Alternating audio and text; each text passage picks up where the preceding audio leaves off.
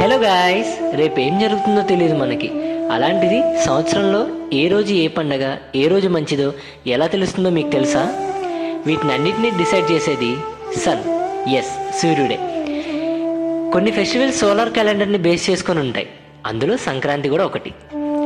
సంక్రాంతికి solar క్యాలెండర్కి link ఏంటి అని అడగొచ్చు.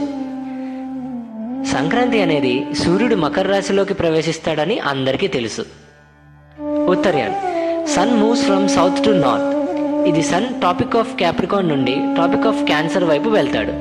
ఈ కాలంలో డే ఎక్కువ నైట్ తక్కువ ఉంటుంది. ఈ కాలంలోనే పండుగలు ఎక్కువ జరుపుకుంటాం. అండ్ ఈ కాలాన్ని పీరియడ్ ఆఫ్ దేవాస్ అని కూడా పిలుస్తారు. దక్షిణియాన నార్త్ టు సౌత్ ఇది టాపిక్ ఆఫ్ క్యాన్సర్ నుండి టాపిక్ ఆఫ్ క్యాప్రికాన్ వైపు వెళ్తాడు. ఇంకా ఈ టైం పీరియడ్ని ఉత్తరయానికి క్వైట్ ఆపోజిట్ అనొచ్చు. ఇంకా సైకిల్ మొత్తం కంప్లీట్ అయ్యేది డిసెంబర్ ట్వంటీ సెకండ్. అసలు సంక్రాంతి డిసెంబర్ ట్వంటీ సెకండ్న జరుపుకోవాలి. కానీ కాలమాన ప్రకారం జనవరి పద్నాలుగు నాడు జరుపుకుంటున్నాం.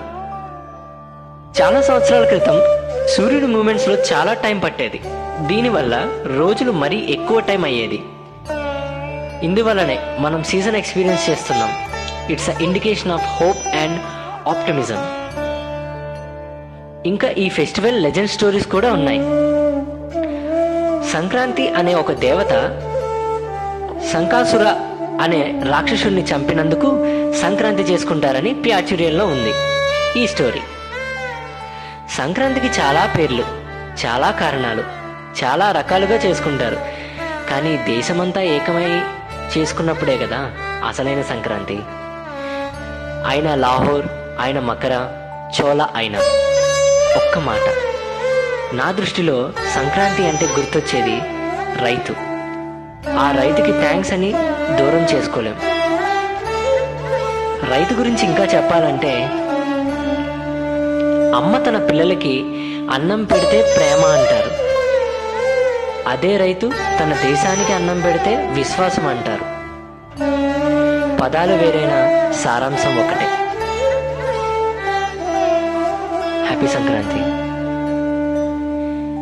Voice by Nagendra written by Sai Kiran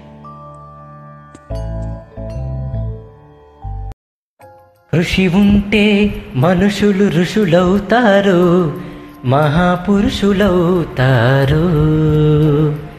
తరతరాలకి తరగని వెలుగవుతారు ఇలవేల్పులవుతారు. సత్యాన్ని చెప్తే సత్యహరిశ్చంద్రుడు అంటారు అదే సత్యాన్ని చేసి చూపిస్తే శ్రీ విశ్వవిఖ్యాత నట సార్వభౌమ నటరత్న పద్మశ్రీ నందమూరి తారక రామారావు అంటారు. ఆయన గురించి చెప్పే వయస్సు కానీ అనుభవం కానీ రెండూ లేవు. కానీ ఆయనను చూసి ఆరాధించిన ఒక అభిమాని బిడ్డగా ఆయన వల్ల లబ్ధి పొందిన తెలుగువాడిగా మాట్లాడే అర్హత నాకుందని సగౌరవంగా చెప్పగలను. ఆయన జీవితం గురించి చెప్పడానికి ఎందరో గొప్పవాళ్ళు ఉన్నారు ఆయన జీవనం గురించి చెప్పడానికి ఎన్నో సినిమాలున్నాయి. ఆయన అంటే ఎవరో అని చెప్పడానికి ఆయన అందుకున్న శిఖర అగర విజయాలు ఎన్నో ఉన్నాయి. ఆయన ఆ ఒక్క ఇంటికే పరిమితం చేయలేము. ఆయన ప్రపంచవ్యాప్తంగా విస్తరిస్తున్న ప్రతి తెలుగోడి గుండెల్లో అన్నగారిగా చెరగని ముద్ర వేసుకున్నారు. అప్పుడప్పుడు నాకు అనిపిస్తుంటుంది ఒక మనిషికి యుగపురుషుడు అనే బిరుదు ఇవ్వడమేంటి అని. ఆయనను చూస్తే ఒక బిడ్డగా ఒక భర్తగా ఒక తండ్రిగా ఒక నటుడిగా ఒక నాయకుడిగా ఆయన ప్రతి బంధంలోనూ ఆయన జీవించడం చూసి ఇంకా గొప్ప గొప్ప బిరుదులు ఇవ్వాలన్నా సరిపోవట్లేదు అని యుగపురుషుడు అని పెట్టారేమో అనిపిస్తుంది. ఆయన ఒక నటుడిగా కళామ తల్లికి ఒక కన్నైతే ఒక నాయకుడిగా ప్రజల గుండెల్లో దేవుడయ్యారు. ఒక మనిషికి ఇంతకన్నా ఏం సాధించగలడు? ఇంతకన్నా గొప్పగా ఏం సంపాదించగలడు? ఆయన ఇప్పుడు ఒక చరిత్ర కావచ్చు. కానీ ఆ చరిత్ర తెలుగు జాతి ఉన్నంత వరకు ప్రతిధ్వనిస్తుందనడంలో ఏం సందేహం లేదు.